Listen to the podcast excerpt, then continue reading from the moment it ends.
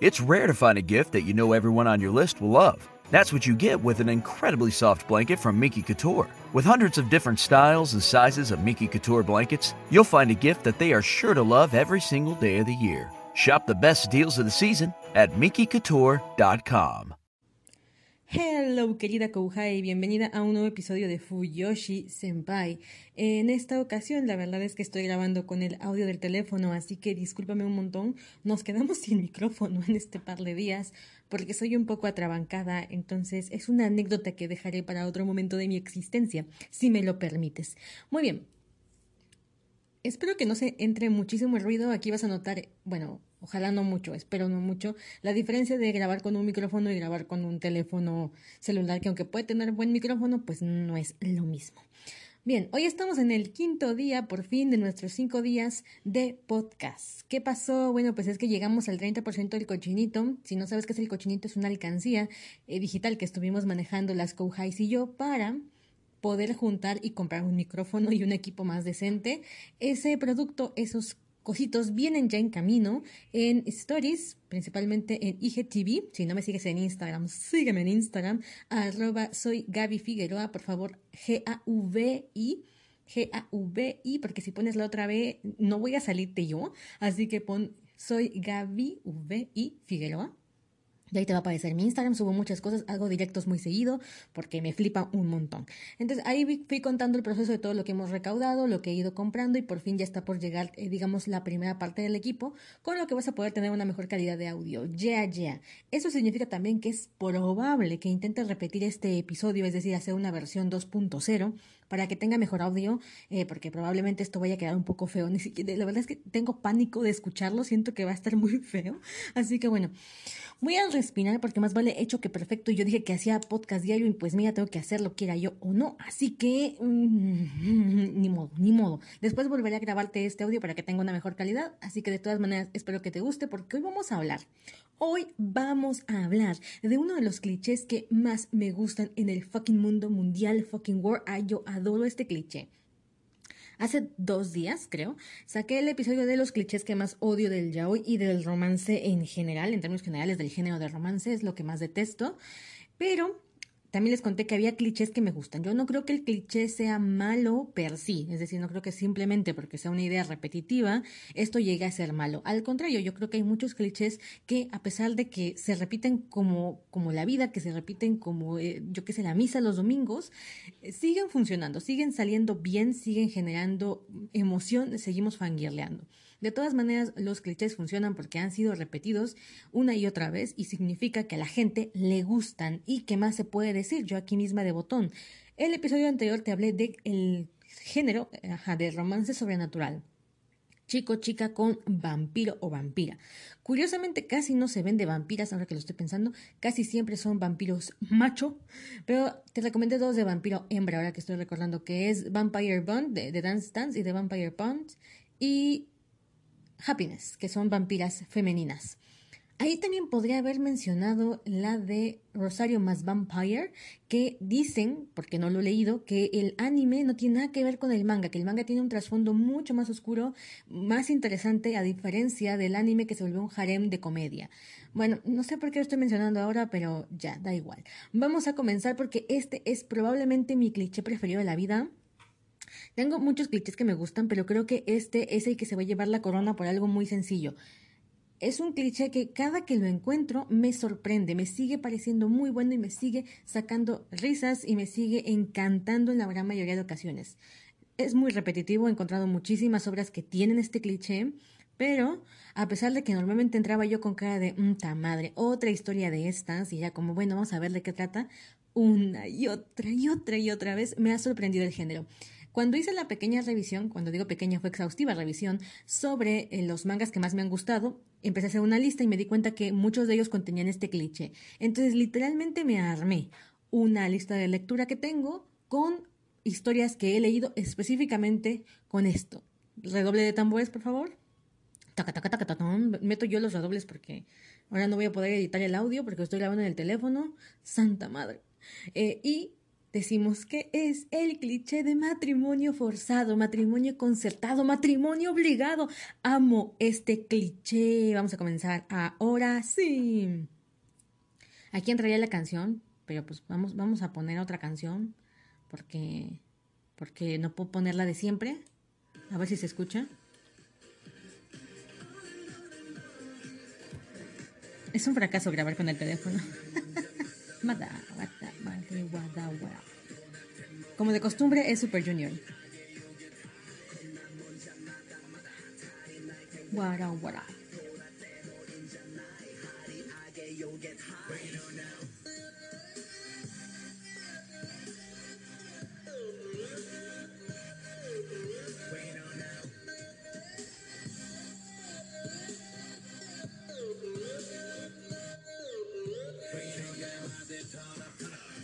No sé si se han dado cuenta de dos cosas. Una es que me gusta mucho la música electrónica. De hecho, para escribir, curiosamente, utilizo música electrónica. Hago playlists por historia que he escrito. Les hago una pequeña playlist, a veces una larga playlist. Pero cuando necesito concentrarme, normalmente escucho música electrónica. Antonio dice que es como escuchar una licuadora. Pero la verdad es que ahí me desconecta muy bien. Porque si escucho, no sé, música en español, por ejemplo, que me encanta, me pongo a cantar. Y entonces en lo que estoy hablando a veces me, me, me desconcentro y empiezo a escribir lo que estoy escuchando, lo que estoy cantando. Es toda una crisis. Por eso prefiero la música electrónica. Muy bien. La otra es que me gusta mucho Super Junior. Y quedó pendiente el episodio de Eunhae número dos de análisis de canciones en Eunhae. ¿Qué pasó? Pues que D and E, la subunidad de Super Junior compuesta por Enyuk y Donhae, anunció comeback. Anunció comeback y anunció ya el nombre de la canción. Yo estoy aquí flipando en colores, estoy con el hype altísimo. Entonces dije, ¿sabes qué? Voy a esperar al tres, cinco de septiembre que se lance el disco. Y para celebrarlo voy a hacer un episodio con el análisis de canciones Eunhae. Tal vez tenga dos partes, tal vez tenga una, no lo sé, dependerá de qué tan largo vaya a ser. Recuerda que hasta ahorita nuestro récord ha sido de episodios de dos horas, pero el, también el problema es que luego, ¿cómo se llama esto? La aplicación que utilizo para grabar video, para hacerlo video, solamente me deja grabar dos horas. Entonces, si me paso de ese tiempo, ya no me deja subirlo. Así que, bueno, lo voy a, lo voy a meditar con la almohada igual y... y termina siendo de más de dos horas. Ay, sé que hay mucha gente que no le gusta que sean tan largos y mucha gente que le encantan que sean largos. Igual y pongo a votación esto en Instagram. Sígueme en Instagram o sígueme en Twitter. ¿Qué pasó con Twitter? Casi no utilizo Twitter para hablar del eh, podcast porque no sé de qué manera tan extraña y random de la vida. Mi Twitter se convirtió en un Twitter para hablar de, de Eunhae. Eunhae es esta parejita de Super Junior. Si no sabes de qué te estoy hablando porque estás aquí por el tema de los matrimonios forzados, pues dame este paréntesis. Hay un episodio en el que ya hablo específicamente de la Eunhae aquí abajo que se llama El Eunhae es real. Bueno, inyo, es que cuando se pronuncia en coreano no, nadie entiende. O sea, aquí decimos Eunhae, pero creo que ahí se pronuncia unio. Entonces es como rarísimo. Bien, el chiste es que ese fue el episodio más largo que hice por primera vez y me han pedido la repetición, o sea, un nuevo episodio. Pero, como dije, voy a ver si puedo hacerlo más largo. Yo creo que, o sea, yo creo que me saldría, porque tengo tantas canciones que quiero analizar que ya lo veremos. Ahora sí, vamos con nuestro tema, que si no yo me alargo como la vida, ya sabes cómo me pasa esto. Y tengo muchas, muchas recomendaciones por aquí.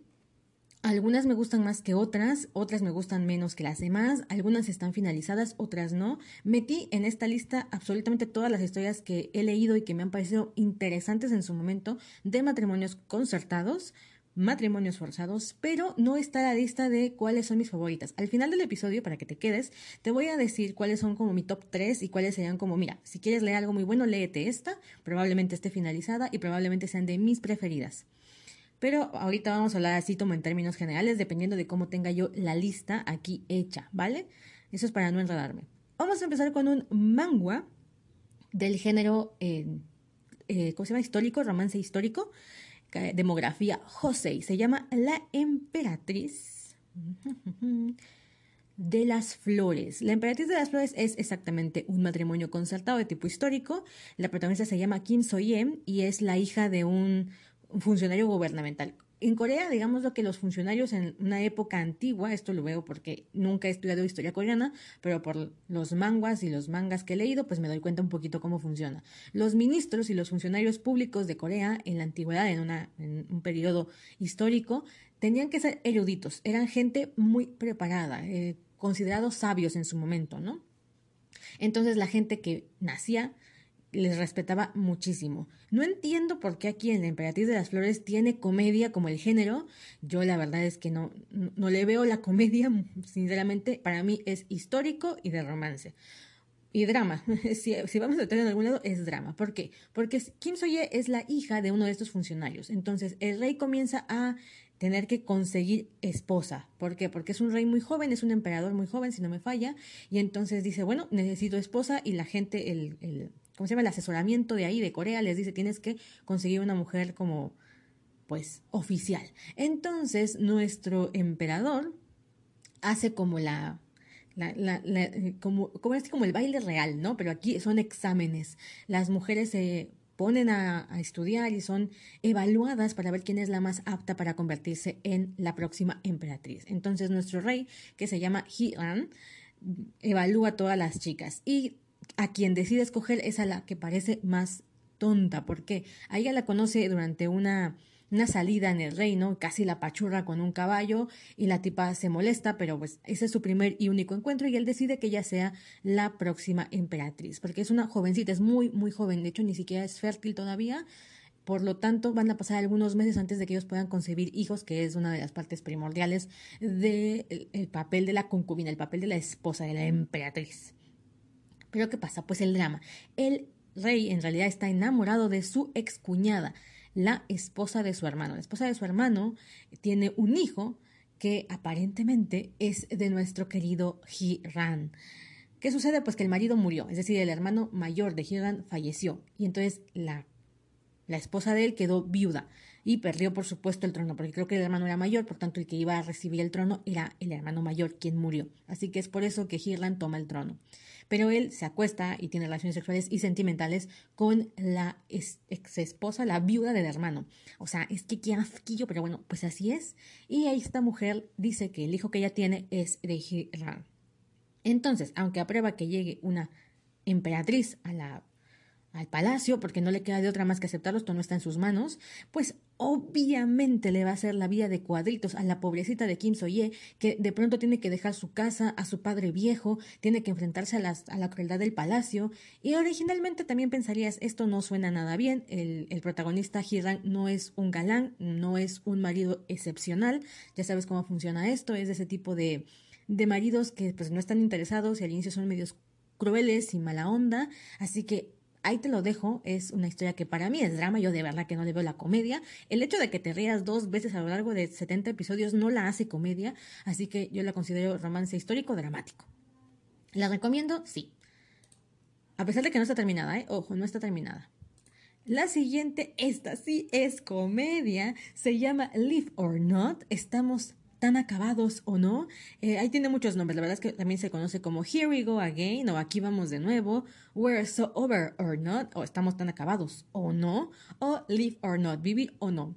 Esta historia es que yo flipo, me encanta, está en mi top de mangas, manguas, es mangua, eh, favoritos. ¿Por qué? Porque uno, adora la, adoro la comedia, es que mi género favorito de la vida es este, o sea, este combina todas las cosas que me gustan en el mundo mundial. Bueno, ahorita vamos a hablar de otros porque hay muchas cosas que me gustan en el mundo mundial, pero esta es una de ellas, y es la comedia, el romance y una pizca de magia o de algo sobrenatural. Soy una fanática de los time travels, time travels, soy una fanática de la comedia, soy una fanática del cliché de matrimonio forzado, así que este tenía absolutamente todo para gustarme y por supuesto lo logró, es fantástico. Live or Not trata sobre una pareja de ancianos en un matrimonio sin amor, ya están unos viejitos, se odian mutuamente como cualquier matrimonio de ancianos que se vieron obligados a casarse cuando eran jóvenes y un día, un día protegiendo a su nietecito, se caen a un pozo. Y ambos piden el deseo de volver a vivir, de tener una segunda oportunidad. Lamentablemente, los deseos de ambos están motivados por diferentes situaciones.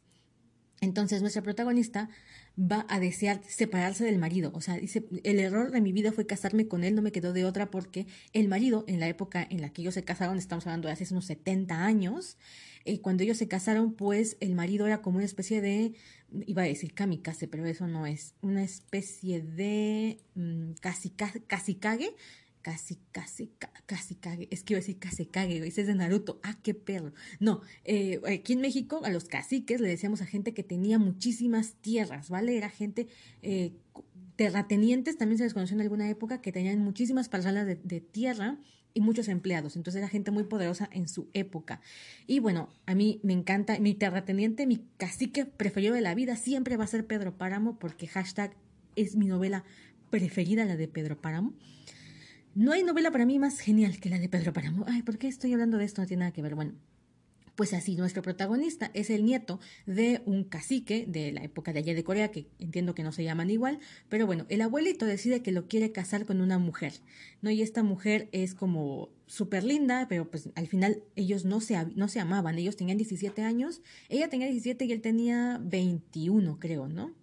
Y entonces se casan, los obligan. Y después de sesenta años, estamos hablando que ahorita tienen setenta y siete años, el viejito y ella, setenta y siete, setenta y cinco, eh, pues resulta que se están arrepintiendo de todo lo que les pasó en la época antigua, ¿no? De todo lo que significó haberse casado eh, de manera forzada. O sea, es que este sería como el, el caso de un verdadero matrimonio obligado a casarse en el que el amor no funcionó, en el que el amor no dio frutos. Ay, es que me amo, amo, amo. Muy bien.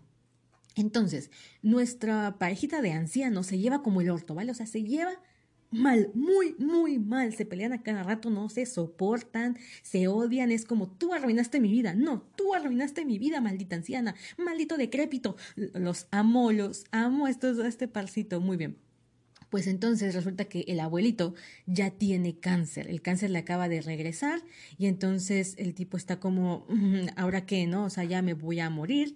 Eh, se pelea tanto con ella y la mujer está a punto de pedir el divorcio después de sesenta años. O sea, mi mamá, cuando mi papá falleció, yo le dije, oye, mamá, ¿y por qué nunca pediste el divorcio? Y ella me decía, ya, ¿pa' qué?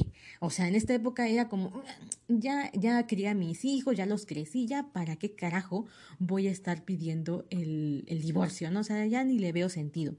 Pues bueno, esta abuelita no piensa igual que mi madre. Esta abuelita estaba así como, me vale madre, yo ya estoy anciana, voy a, a vivir mi vida y me voy a ir a, a la carajo, ¿no? Ya no quiero vivir con este anciano decrépito, lo odio, ¿no?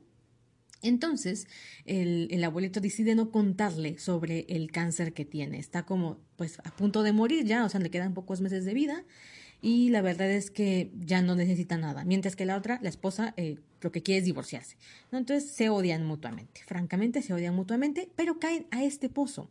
Y entonces, la abuela, después de haberle pedido el, el, el divorcio al, al abuelito, caen al pozo y resulta que sus cuerpos regresan en el tiempo al momento en el que se casaron. ¿Vale? Sus cuerpos regresan al momento en el que se casaron. Entonces ahora vuelven a tener diecisiete años, pero su vida continúa igual. Ellos no regresan en el tiempo, sino que sus cuerpos se vuelven jóvenes. Entonces la abuelita ahora va a tener que... Es así como ahora los dos van a intentar vivir una vida de jóvenes, ¿no? O sea, que dicen, este es el momento que hemos estado esperando toda la vida. El abuelo se da cuenta que ya no tiene cáncer, su cuerpo de verdad volvió a los diecisiete años. Entonces... típico, ¿no? Dicen, este es momento de vivir y no me volveré a juntar contigo jamás, ¿no? Cada quien que vaya por términos separados. Pero pues obviamente, obviamente, esta es la segunda oportunidad de sus vidas. No sé si me estoy explicando. Este es el momento en el que pueden reconstruir eso que se fue a la mierda durante el matrimonio por malentendidos estúpidos como los tiene toda la gente. Pero bueno, bueno, a ver. Voy a, voy a respirar. Cheon Sun-ah, nuestra protagonista, pues renuncia a todo durante toda su vida, ¿vale? O sea, renuncia a sus decisiones, renuncia al amor verdadero, renuncia a sus amigos. Tienen que renunciar absolutamente todo para poder mantener su matrimonio con Yugap. Y aunque Yugap es guapísimo, ella de poco a poco nos vaya contando la historia de amor que tuvieron, porque sí tuvieron una historia de amor. O sea, es que sí se pudieron haber enamorado, pero debido a una perras, ya la conocerán en el manga, era una tipa que era la exnovia de Yugap, hasta que a Yugap lo, lo, lo, ¿cómo se dice? Lo casan con esta chica. Entonces, esta chica que queda como desolada es la que empieza a mover todos los hilos. Estamos hablando de que eso fue hace sesenta años. Por otro lado, tenemos la historia de los hijos de, de Cheon Sun-ah y de Yugap. Ellos tienen dos hijos hombres. Uno está casado y el otro sigue soltero y es maestro en la escuela preparatoria donde están sus sobrinas. El matrimonio en realidad lo que quiere es quedarse con la herencia. Yugap, a pesar de que perdió las tierras por el tema de, lo, de, la, de la guerra y que hubo división de bienes y que hubo, ¿cómo se llama?, urbanización, Yugap pierde muchísimas de las tierras. Entonces, aún así le queda mucho dinero junto con sus hermanas y los hijos, el, principalmente el hijo que vive con los papás, quiere esa herencia. ¿Qué pasa? Que como la abuela Cheon Sun-ah se quiere divorciar y pide la división de bienes, a ellos les va a tocar menos herencia. Y encima el abuelo, como está emperradísimo porque la mujer se quiere divorciar de él, dice, no, ni madres, antes de dejarte mi herencia voy a donar todo a la beneficencia. Entonces el, el, el hijo se queda así como, la familia del hijo se queda así como, no, o sea, nosotros tenemos que conseguir que papá nos deje esa herencia. Así que ellos tienen que evitar que se divorcien. Y cuando los dos regresan a la juventud, los... Los, el hijo y la cuñada y los sobrinos van a intentar que los abuelitos se vuelvan a juntar porque así permite que se queden con la herencia. Estos quieren hacer una estafa, quieren hacer ahí un, un, una movida chueca para quedarse con los bienes de los papás. Pero bueno, nuestros abuelitos no son ningunos idiotas, a pesar de que a veces se comportan como tal, porque cuando regresan a los diecisiete, su mentalidad eh, de, de pronto tiene cambios. De pronto está la Cheon Sun-ah está tra- hablando como una abuelita, se comporta como una ancianita, y de pronto cuando empieza a regresar a su juventud, empieza a tener conductas de adolescente y dice, ¿qué carajo está pasando? Ahora, típico, ¿no? O sea, es que estas historias con tinte de fantasía tienen que tener su pizca de fantasía estúpida. Resulta que ellos, si pasan mucho tiempo sin tener contacto físico, con contacto físico me refiero a agarrarse las manos, no hay bronca, regresan a ser viejitos. Entonces, determinado, cada determinado tiempo tienen que tocarse y eh, fingir que están juntos para evitar volver a ser ancianitos. Entonces, Yugap y Cheon Sun-ah deciden ir a la escuela. ¿Por qué? Porque ella dice, yo no terminé de estudiar porque me casé contigo y después tuvimos hijos y pues la vida se fue a la mierda, así que ahora voy a estudiar. Así que la, la nieta tiene que convivir con sus abuelos convertidos en adolescentes y adolescentes guapísimos, ¿no? O sea, Yugap es, es, es guapísimo y ella también es preciosa, entonces ahora la nieta está así como, ¿por qué Dios? ¿Por qué? Ella tiene un crush con un chico y el chico se enamora de la abuela, pero pues el abuelo se vuelve mejor amigo del chico y después tiene que evitar que se junte con su esposa porque sigue siendo su esposa. Y él, el abuelito, es que yo amo al abuelito. Yugap siempre ha estado enamorado de Cheon Sun-ah. Ay, eso es spoiler. Mierda, yo dije que no iba a dar spoilers. No lo dije, no lo dije. Afortunadamente no lo dije. Así que... Ay, Dios mío, me, me, me emocioné. Mm, pues ese es un spoiler, pero eh, yo creo que no es un spoiler malo, yo creo que les va a gustar porque la abuelita es la que tiene la resistencia, obviamente porque el matrimonio para ella fue espantoso, o sea, no fue una buena experiencia de vida y echó a la basura sesenta años, entonces es como, no puede ser que tengo la oportunidad de volver a mis diecisiete y rehacer mi vida y que me vaya a enamorar otra vez del mismo pelotudo con el que me casé hace sesenta años. Yo soy muy, muy, muy fan de estas historias donde tienes una segunda oportunidad y aún teniendo una segunda oportunidad elegirías a la misma persona. Soy muy fan, soy muy fan. Ay, lloro, lloro. Ay, lloro mucho. Muy bien, pues vayan a ver Live or Not, por el amor de Dios. Yo espero haberles contagiado la emoción de Live or Not. Me encanta, yo hubiese querido escribir esta cosa. Ah, así de emocionante me parece Live or Not.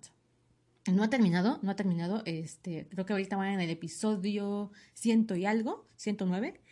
Pero hasta ahorita la historia va súper bien, es mucho salseo. Por un lado tienes a los viejitos en su drama de matrimonio viejo, de matrimonio eh, preacabado, eh, tienes el drama de que si vuelven a regresar a ser jóvenes, pues tienen una segunda oportunidad, pero al mismo tiempo tienen que lidiar con su vida de, de adultos, o sea, siguen teniendo hijos. Es muy cómica porque la mujer se comporta como una, una, una abuelita, eh, eh, ahora es la estudiante de su hijo y es como una madre así toda... Eh, orgullosa de su bebé que este es maestro, pero el maestro no sabe que ellos son sus papás, entonces la regaña y ella se enoja de que la regañen porque es como, soy tu madre, no te atrevas a hablarme así.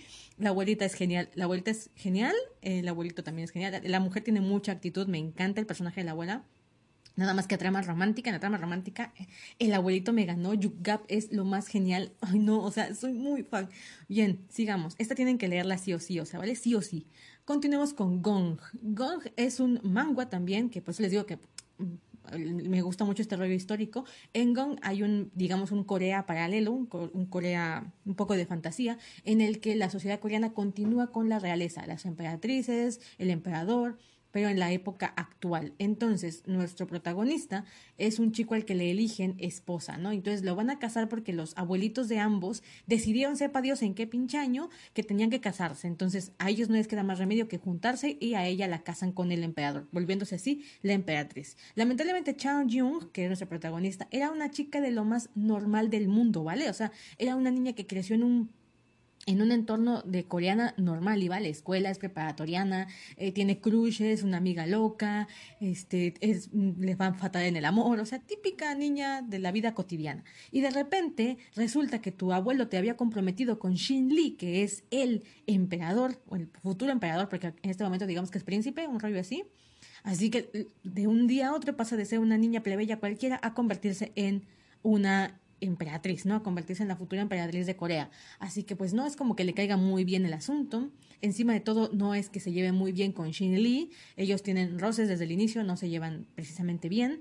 Obviamente se van a enamorar. Yo diría que este es más drama, romance. Mientras que en la anterior, la de la, la Princesa de las Flores, es histórico. En este caso no es histórico, se supone que está ambientado en una época actual. Así que es más fácil empatizar con Chae-jung, porque Chae-jung es una joven preparatoriana común y corriente que está viviendo el sueño dorado de convertirse en la emperatriz de Corea, pero realmente el sueño se vuelve pesadilla, ¿vale? O sea, no le va absolutamente nada bien en la corte, tiene que aprender un montón de reglas estrictas sobre cómo se comporta una emperatriz coreana. Su suegra y su... Sí, su suegra y la, la abuelita son las que le van a ayudar, mientras que la suegra se convierte en la enemiga. Aparte tiene una concuña que es la esposa del difunto rey. Aquí viene también el mismo, el mismo plot de las flores, viene aquí también porque el, el protagonista, Shin Lee, es primo de otro chavo que se suponía iba a ser el original, que el original emperador. ¿Qué sucedió? Que en la generación anterior, hermano, los dos hermanos, Que, que estaban por obtener la corona, el primer hermano muere ya en el puesto de emperador, entonces le corresponde al segundo hermano entrar al quite. Es así que el, la, la, la tía, digámoslo, ay, ¿cómo explico esto? ¿Por qué me hago tantas pelotas? El primo, digámoslo, que era el original sucesor del trono, porque era el hijo del primer emperador.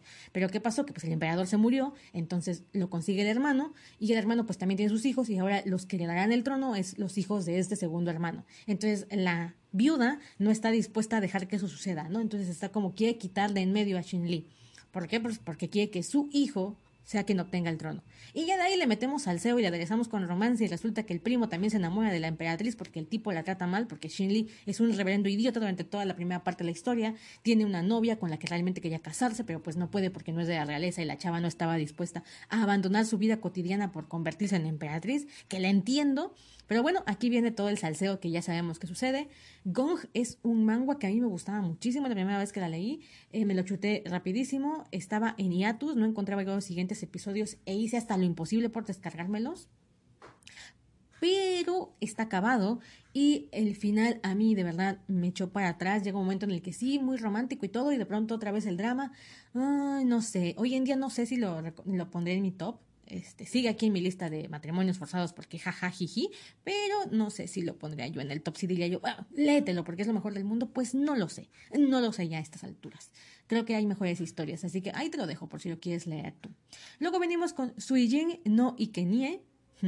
Voy a hacer otra vez el paréntesis de siempre. Gracias a las donaciones a Patreon y a todas las chicas que están aquí, que donan de vez en cuando, o que se apoyaron en el cochinito, o que me siguen en Patreon, donde tengo los episodios más dieciocho, por fin vamos a poder abrir un sitio web. Este sitio web va a tener un blog, y en el blog voy a intentar subir cada episodio del podcast con su respectivo apoyo visual y sus respectivos nombres bien pronunciados, porque soy la madre de la mala pronunciación. Entonces, por más que yo me esfuerzo a veces en decirte el nombre del manga, pues es obvio que luego no lo vas a encontrar porque pues lo dije mal, que, que, lo dije mal y así es la maldita vida. Entonces, en ese blog, doble u doble u doble u punto gaby figueroa punto com, vas a encontrar un post con todos los nombres, y si tengo links, links, y si tengo imágenes, imágenes, y el resto de más este, explicación ahí en el blog, el, mi apoyo visual que le digo, y el apoyo de links y nombres. Repito, gaby figueroa punto com, recordemos G A V, o sea, Gaby con V. Esa V viene de Villanueva, que es mi otro apellido, así que bueno, gaby figueroa punto com. Muy bien, repito, Suijin no Ikenie es la historia sobrenatural de esposa y Dios. Esta es una niña que sin querer un día, bueno, sin querer, después vamos a entender qué pasó, el lago de su casa, el fucking lago de su casa, se traga a la niña. Se traga a la niña y que termina viajando a una especie de mundo paralelo. No se sabe exactamente si era un mundo antiguo, es decir, si existía, pero esto es hablando de Japón antiguo, muy antiguo. Vivían en chozas, no había eh, todavía comunidades como tal, no había ni ciudades, eran pequeñas, eh, pequeñas aldeas. Bueno, pues la protagonista llega ahí, Al inicio no sabe qué está pasando, es una morrita de seis, ocho años, ya ni siquiera recuerdo, es una niñita. Asahi conoce a un niño ahí que la, la intenta ayudar, pero resulta, resulta, resulta que la mamá de este niño tiene una hija que va a ser sacrificada al dios del agua. ¿Por qué? Pues yo no sé, pero va a ser sacrificada al dios del agua para que a, amenice las cosechas, ¿no? Entonces toma a esta niña como bajo su custodia, pues es una extranjera, nadie sabe de dónde viene, tiene el cabello de un color no natural para la época, todos tienen el cabello negro, es como si, no sé, en mil doscientos diez aquí en México, con todos los indígenas, de pronto llega un albino, que es rubio y de, de ceja rubia y casi no tiene pelo, y le, y le quema el sol. Bueno, obvio que sería algo como raro, entonces eso le pasa a esta niña que es pelirroja, entonces a ella la sacrifican y la mandan al fondo del mar. Y entonces descubre que en efecto sí existe un dios del agua, y ese dios del agua dice que constantemente le mandan pues niñas, personas para casarse con él, y así como yo ni las pedí, pero pues ¿qué quieres que haga? Y esta niña empieza a hablar, y a hablar muchísimo. Y el dios del agua se queda así como, ok, ok, te adoptaré. No es una niña, entonces te adoptaré. Pero como me molesta mucho cómo hablas, le quita la voz. Algo así como la sirenita, le guarda la voz en un pescadito y le dice, después te lo, te lo regresaré. Entonces la, de, la devuelve a la superficie y le dice, solamente te voy a ver una vez cada año durante tres días. Así que ella llega a la superficie, la gente en realidad no sabe si existe el dios del agua, cree en él, pero nunca lo ha visto. Entonces cuando ella vuelve a la superficie es como, bruja, ¿no? Entonces al inicio la quieren quemar, bueno, no le va nada bien. Después se dan cuenta que la niña tiene la protección del dios del agua.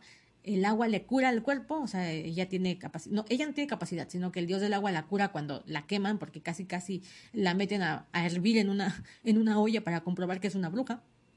Él la cura y le ofrece el poder de que cada que ella llore, llorará el cielo. Entonces cuando ella llora, llueve. Entonces ya la gente se empieza a convencer de que ella está protegida por el dios del agua y la vuelven sacerdotisa del lugar. Así que vamos a tener la historia de romance entre ella y el dios del agua, que es su marido, y el otro chico, que realmente viene a ser como el sidekick buena onda. Ella en el, en el fondo de, de, su, de su muy interior y profundo deseo es volver a su hogar. O sea, ella accede a quedarse con el dios del agua y a tratarlo bien y a llevarse con él porque quiere que en algún momento él la devuelva a su época. O sea, lo que más quiere es volver a ver a sus papás. Era una niña de seis años a la que mandaron ahí. O sea, hasta ahí la pasa súper mal. Y bueno, lo que quiere es volver. Así que ahí va la historia. Está bastante bien. O sea, creo que es una historia muy completa, muy redonda. A mí me gusta. No, no diría que me fangirle muchísimo, ¿para qué te voy a mentir? No, pero está entretenida y está ligera, ¿vale? Porque a diferencia de La novia del dios del agua, que es un manga, recordemos, manga japonés, manga coreano. La que te acabo de decir, Suijin no Ikenie, que de hecho también se le conoce como La novia del dios del agua, es japonés. Mientras que La novia del dios del agua, que te voy a hablar ahorita, es coreana. Entonces, esta novia es mucho más drama, ¿vale? Es mucho más drama. Creo que aquí sí te puede decir que es una historia, un, un romance histórico, pero lo mismo. A nuestra protagonista, que se llama Suna, si no me falla, Suga, Suna, la... Ella es una niña, una chica pobre en el Corea, de una comunidad aquí que está quedándose en sequía, y entonces deciden entregarla para el Habaek. Originalmente iba a ser otra mujer, no recuerdo quién era, ya ha pasado mucho tiempo desde que leí esta historia. Este, bueno, ella va a ser... Ella iba a ser otra persona, la, la novia del dios de agua iba a ser otra mujer, pero al final es ella. Entonces a Sua la meten a un como remolino de agua y la, la, el, el agua se la traga. Entonces ella piensa originalmente que pues realmente son sacrificadas y se mueren en el torbellino de agua. Pero no, en realidad terminan llegando como una especie de otro mundo, que es el mundo de los dioses. Y ella está casada con el Habaek. Aquí conoce que el Habaek es el dios del agua, es, parece ser un niño como de diez años. Es un morrito, es un morrito y pues es su esposo. Entonces ella se siente agradecida porque dice, bueno, al menos no es un tipo cruel, no es un mala, no es un mal dios y me trata bien, ¿no? O sea, el tipo le dice, estamos casados, pero pues tú puedes vivir aquí donde quieras. Vive en un palacio bellísimo rodeado de agua porque, oye, es el dios del agua, of course, que vive en un palacio precioso. Hay una guerra de dioses, hay aquí dos bandos de dioses que se están peleando un tema aquí, ya ni me acuerdo muy bien cómo va el asunto, lo leí hace mucho tiempo. Así que es drama sobre drama. Ahora, el Habaek no era la primera esposa que le enviaban. Entonces, el Habaek había estado previamente enamorado de una mujer humana que murió. Él la quería hacer inmortal con un fruto, pero no lo, no lo logró hacer y entonces ella termina muriendo. Entonces, ha pasado algún tiempo desde que ella falleció y él queda como con ese, ese dolor. Aparte, está maldito. En el fondo, el tipo no es un niño de, de diez años. Es un hombre, es un, es un dios mayor, bastante sensual, ¿no? Bastante sexy. tiene su nombre, pero no me acuerdo, yo siempre dije Habaek, pero tiene su nombre y es muy sensual. Entonces, en su forma de adulto, intenta seducir a Soa para ver si ella le es fiel al Habaek, a pesar de que Habaek es un niño de cinco años. Entonces, él juega a dos bandas, en plan, me hago pasar por otro, el primo del Habaek, para intentar ligarte y ver si le es fiel al, al Habaek.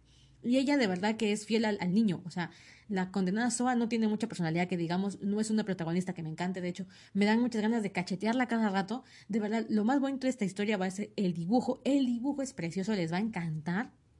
Viene el drama, que también me encanta ese tema de, oh Dios mío, la, la exnovia muerta, ay, ¿no? Y el, el dramón de la vida, la guerra de dioses, todo eso me gusta, pero a mí siempre se me ha hecho medio innecesario tanto drama, no soy muy fan, y encima una protagonista que llora y llora y llora, ay, no la soporto a veces, o que toman malas decisiones. Es este tipo de situaciones donde aparece la, la suegra, ¿no? En este caso la mamá de Habaek, y le dice, es que para proteger al Habaek tenemos que mentirle y traicionarlo, y ella así de, oh, es para proteger al Habaek, lo voy a hacer, y es como, ay, no me, ¿por qué me hacen esto?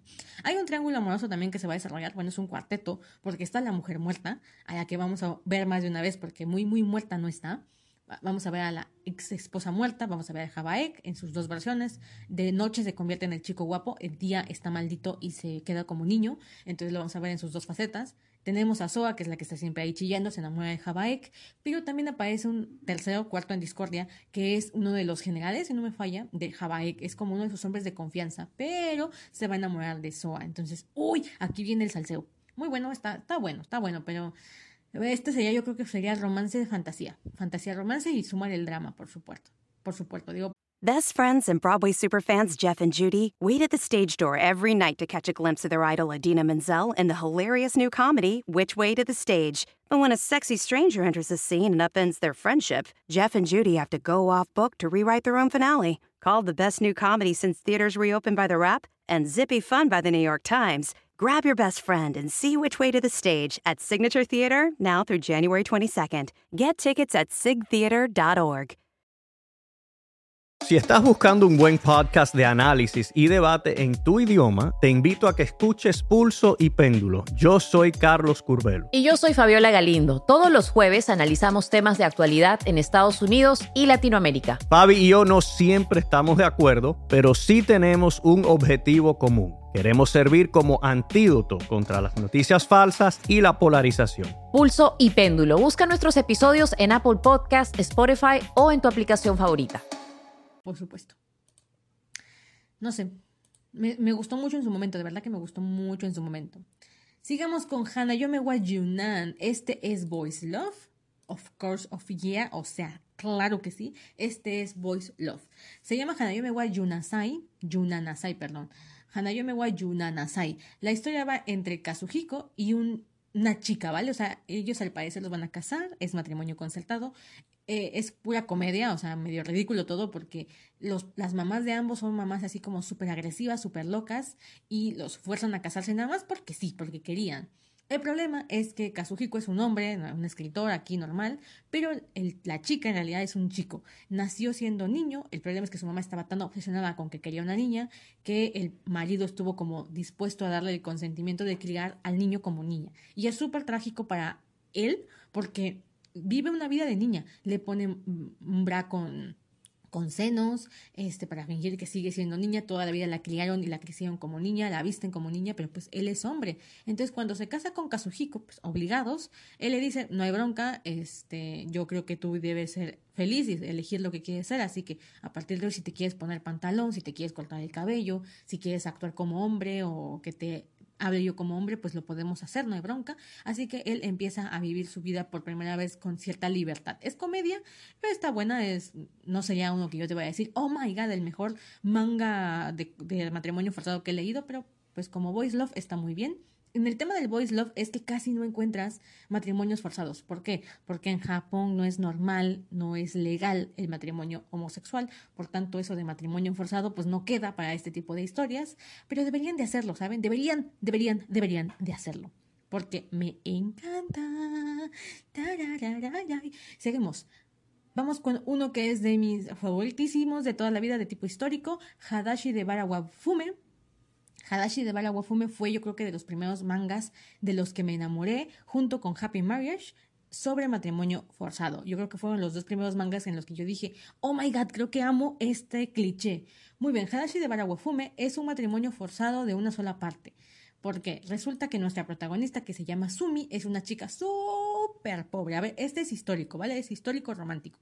Estamos ambientados en un Japón en la época de mil novecientos, más o menos, que fue donde la, la intervención extranjera eh, estadounidense, y donde empezaron a, a convivir, digamos, Occidente y Oriente, y los negocios empezaron a volverse más importantes que la casta familiar. Recordemos que previamente en la nobleza la casta familiar era el apellido, pero más adelante se vuelve más importante el tema de los negocios y el dinero. Entonces, Sumi es súper pobre. Ella vive con sus hermanos, un hermano de como un poquito más grande que ella, y un montón de niñitos que han recogido de la calle. En realidad ninguno de ellos son hermanos de sangre, todos son hermanos eh, de, de acogida, ¿vale? O sea, todos están relacionados porque ha recogido un montón de niñitos. Entonces Sumi tiene como seis niños a su cuidado, pero es porque son buena gente tanto el hermano como ella. El problema es que el hermano es un vividor, se la pasa engañando a mujeres, eh, se la pasa en apuestas, entonces es buena persona, pero es un reverendo imbécil que hace que Sumi cargue con toda la... toda la crianza de los niños, y después de todo también con el tema económico. Entonces a ella le va súper mal con ese tema, es súper pobre y los niños se enferman constantemente, les quieren quitar el lugar en el que están viviendo porque no han pagado la renta, así que va de mal en peor la pobre. En una ocasión, buscando este, ayuda para uno de sus niños, uno de sus, de sus hermanitos, consigue que un amable hombre le dé, le regale un pañuelo. Y ella queda súper enamorada de este chico que se va a volver como su, su especie de príncipe o caballero, ¿no? Lamentablemente, después de que le da dinero en el pañuelo y ella puede pagar la medicina de su hermanito, creo que es Tommy el que se enferma, después le vuelve a pasar lo mismo. Entonces están por correr los de, de la casa en la que están, y ella dice, no, tengo que conseguir el dinero porque si no van a vender a sus hermanos. Sí, estamos hablando de una época antigua donde hay un montón de ilegalidades. Pues entonces Sumi sale corriendo al barrio rojo, recordamos que el barrio rojo en Japón era el lugar donde pues se vendían las mujeres, y ella dice, yo ofrezco mi virginidad por tanto, ¿no? Y estos van gritando por ahí por todos lados y toda la gente la ve rara porque es una cantidad estratosférica.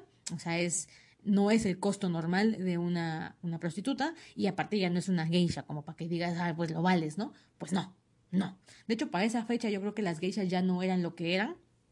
Si alguien ha leído la novela de Diario de una Geisha, recordemos que a ella, a la protagonista de Diario de una Geisha, le toca la transición cuando llega la invasión estadounidense de ser las hermosas geishas que estaban criadas en cultura, en vestido, en baile, en la ceremonia del té, que eran mujeres como de la alta alcurnia, o sea, se dedicaban al tema sexual, pero estaban súper educadas para dar placer, para ser unas mujeres de etiqueta. O sea, era toda una visión cultural de ser geisha, no, no, no cualquiera podía ser geisha, o sea, era gente de, de calidad, de alcurnia, de educada y demás.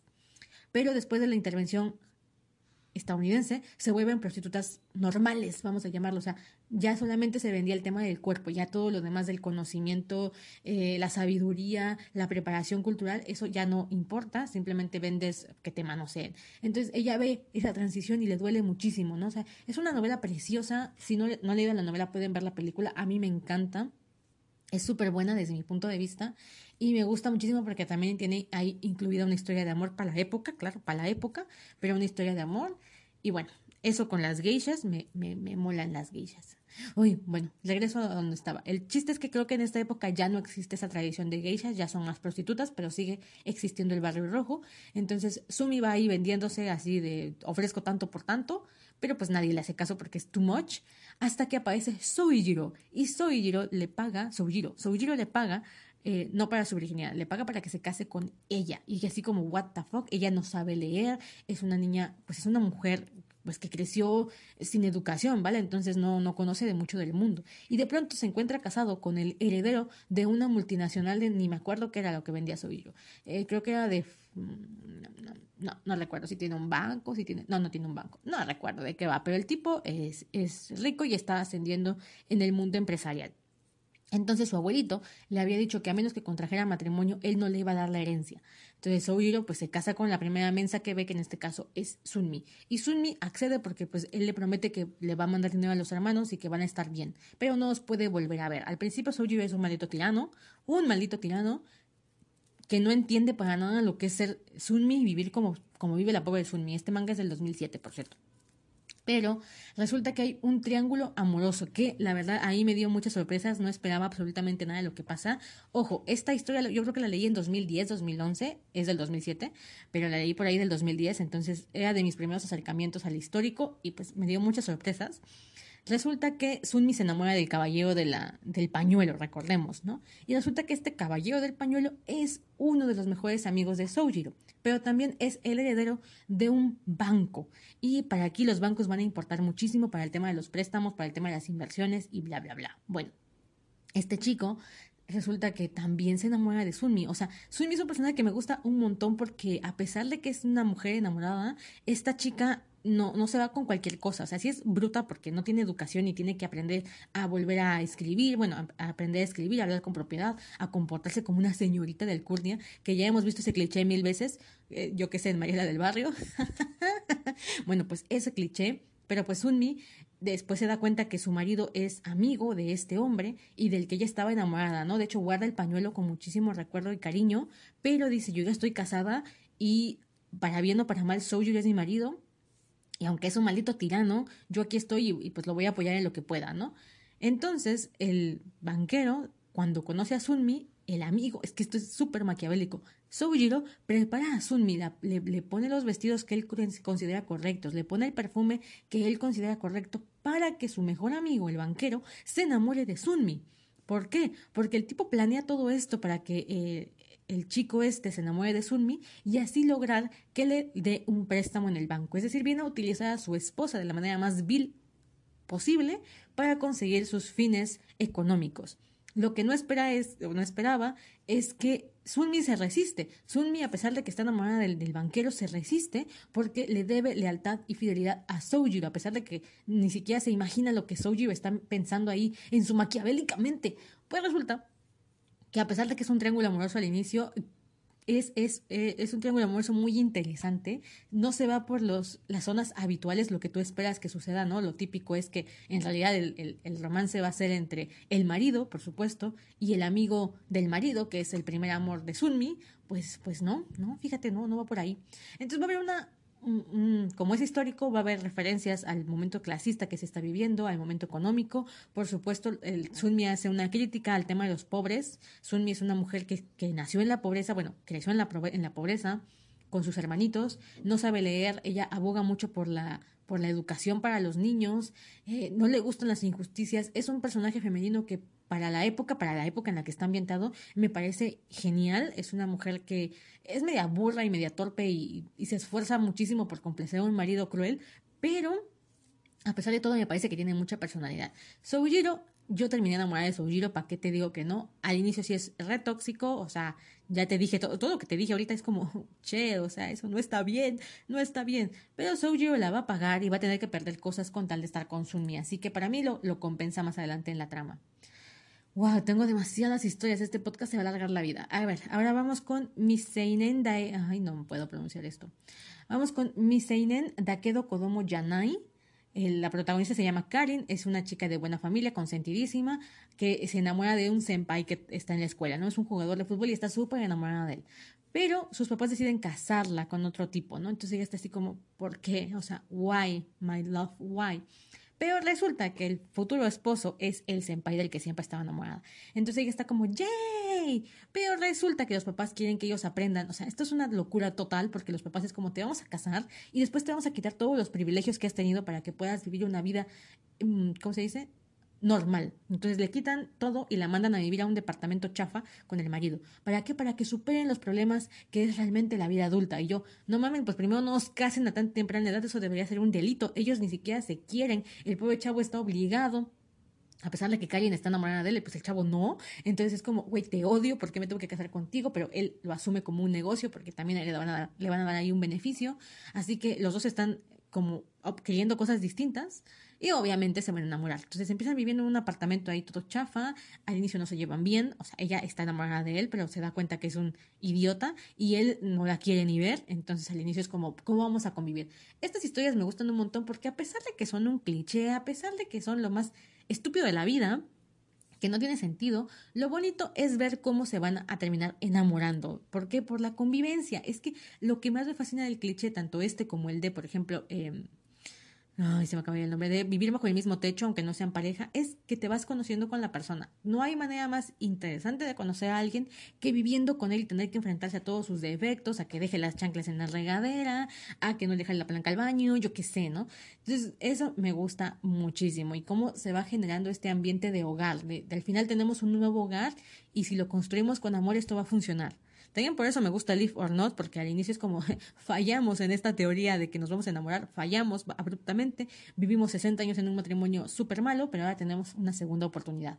Entonces, a pesar de que Misein Dakedo Kodomo Yanai, que podría interpretarse como sigo siendo una adolescente, pero no soy una niña, no es exageradamente buena, o sea, no sería así como un manga que yo te diga la panacea, esto es lo mejor que he leído, pero cumple lo que promete, te da este, este salseo de chicos este, viviendo bajo el mismo techo que se tienen que enamorar. Son muy jovencitos y tiene un final de los que me gustan, ¿vale? Un final rosa, cuando yo vengo persiguiendo comedia romántica, quiero un final rosa, este lo cumple y pues ya ahí se los voy a dejar. Continuemos con la siguiente que se llama Yume, ay María Santísima, Yume no Shizuku, Yume no Shizuku Ougon no Torikago. Sufro mucho. A ver, este manga es uno de, los, de las obras de Shinohara Chie. Yo creo que si sigues este podcast, querida Kouhai, no te sorprenderá que hable de Shinohara no Chie. Para mí es una de las mejores autoras en demografía josei con romance histórico o romance de fantasía. Es de mis preferidas, tiene muchas obras que me gustan y vas a encontrar un episodio especial dedicado a Shinohara Chie, porque tiene tres historias que son de mis favoritas, que es Anatolia Story o Red River, que está ambientada en la época de los hititas y los egipcios. Está la Aum no Fuin, que habla de demonios y exorcizadores de demonios, es un romance prohibido que me encanta. Está Ryoko no Shinrei Jinkebo, que es un chico que se invierte en el cuerpo de un gato muerto y entonces se enamora de la dueña del gato, o la dueña del gato se enamora del gato. Es ahí un romance atípico, me encanta. Tenemos Misu no Sumu Hana, que también es una, una chica que sufre un accidente de, de, de, en el autobús. Todos mueren, pero ella queda viva. El problema es que ella tiene una conexión súper extraña con el agua. Así que, bueno, son varias historias que tiene Shinohara Chie. A mí me encanta, es de mis autoras josei preferidas. Pero hoy vamos a hablar de Yume no Shizuku Oukano no... ¿Qué dije? Ay, María Santísima. Yume no Shizuku Ougon no Torikago. Ve a mi blog. Ve a mi blog, gabi figura punto com, y ahí te voy a dejar todo porque... Dios bendito. Muy bien, estamos hablando aquí a inicios del siglo dieciséis, eh, romance histórico y aparte es ficción histórica. ¿Qué significa esto? Que va a retomar una trama, una, un episodio de la historia y lo va a adaptar al romance. ¡Oh! Me encantan, me molan un montón este tipo de retellings, no sé cómo se le llamen realmente, porque aquí vamos a utilizar, vamos a utilizar a la famosísima...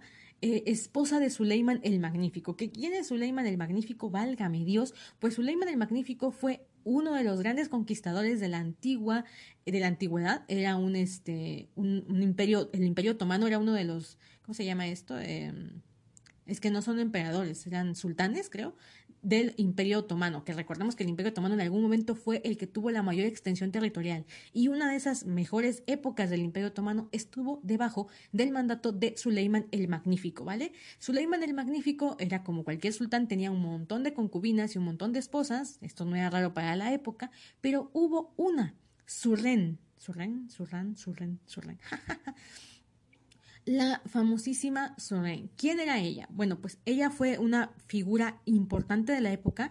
Sabía, se supo que tenía muchísima influencia en Suleiman el Magnífico. A pesar de que no era su esposa principal, o sea, él ya tenía una esposa y un hijo previamente, y ella originalmente era una concubina, escaló un montón y muy rápido en la escala, digamos, del harem, y se posicionó como una de las más grandes asesoras de la época. O sea, la influencia que esta mujer tuvo histórica es inneg- innegable, ¿vale? Entonces, Surren, ya decía yo que estaba pronunciando mal, no es Surren, es Hurrem, H-U con diéresis R R M, Hurrem, Hurrem, es que no sé cómo se pronuncia, perdóname. Eh, esta mujer, como te dije, fue una de las más, más influenciantes en el reino, en el Imperio Otomano. Fue una mujer de excelso poder, de hecho, nunca fue, como dije, la primera esposa, es decir... Eh, el sultán ya tenía varias, pero se considera a la única esposa legítima. ¿Por qué? Porque esta mujer movió cielo, mar y tierra para que, les, para que el emperador, el, el, el sultán, la, la escogiera como ella. En Occidente la conocemos como Roselana o Roxelaine. ¿Por qué? No me preguntes, pero el nombre del Imperio Otomano se le conoce como Hurrem Sultán. Entonces, esta mujer, como dije, muchísimo poder político, muchísima influencia política para la época. No se sabe de dónde viene, hay diferentes teorías porque no conocemos el origen de esta mujer, cómo fue que llegó al, al imperio, cómo fue que llegó al palacio y al harem, y por supuesto tampoco estamos seguros de cómo se posicionó como esta mujer que se considera hoy en día una de las mujeres más influencia más influyentes de la época, ¿vale? No sabemos. Entonces, aunque hay teorías, una de esas teorías es que esta mujer se llamaba Alexandra y esta era una chica que vivía en una de las comunidades que fueron asaltadas por el imperio, fue tomada y capturada como, como esclava y terminó llegando así al palacio del sultán, ¿no? Como esclava. Como dije, estos son teorías, no, todavía no se ha comprobado nada, no se sabe realmente cuál es el origen histórico de Eh, Hurrem. Entonces lo que hace nuestra autora Shinohara no Chie es contar esta versión de la historia, pero va a meter una historia romántica previa. En, en la historia hay un hombre que fue la mano derecha de Suleiman, Ibrahim. Ibrahim fue uno de los estrategas y de las manos derechas del sultán, quien le ayudó a conquistar muchísimos de los territorios, ¿vale? Era uno de sus hombres de confianza. Él estuvo dispuesto a darle tierras, en su momento a darle un super papel económico y político en su administración, y al inicio él, él, él no quería, Ibrahim no quería, ¿vale? Pero al final de la historia, eh, bueno, así que en la historia real, Ibrahim pareciese que lo, ¿cómo se llama? Que lo, lo, lo traiciona. Entonces, tiene muchas sospechas Ibn Solimán sobre Ibrahim. Hay una disputa entre este y el ministro de Finanzas, que era otro tipo, y entonces resulta que pues Solimán decide sentenciar a muerte a Ibrahim por traición. Así que en la historia oficial, Ibrahim va a morir, a pesar de haber sido el mejor amigo de Mustafa, o sea de Solimán, va a morir a manos de este por alta traición, lo cual es muy, muy curioso porque tenía el título de gran visir, o sea, es que era la mano más derecha de la mano derecha de Suleiman, y aún así termina muriendo a manos de este por traición, lo cual era curioso porque Ibrahim era muy leal al, al inicio y de, de hecho se había negado a obtener el título de gran visir, no lo quería, ¿no? Pero después de trece años, pues al parecer, mmm, yo qué sé, al parecer terminó como convenciéndose de que no era mala idea. Y bueno, murió a manos de este. Entonces, ¿qué es lo que hace nuestra querida Shinohara Chie? Pues déjate cuento.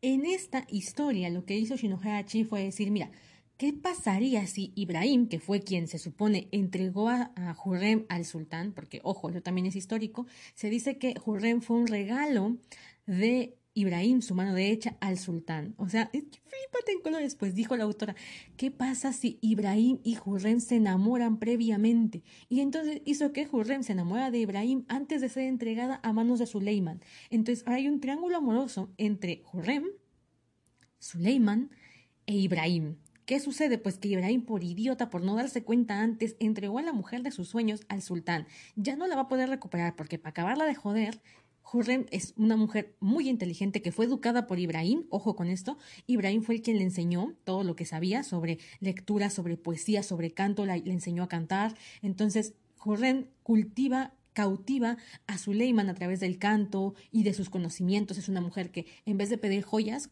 en esta, en esta época cuando te acostabas con el sultán y obtenías el favor de él, cuando te visitaba en el harem, tú podías pedirle algo al día siguiente de regalo. Normalmente pedían vestidos, joyas, para comprar a los eunucos, que son los que estaban dentro del, del, del, del harem.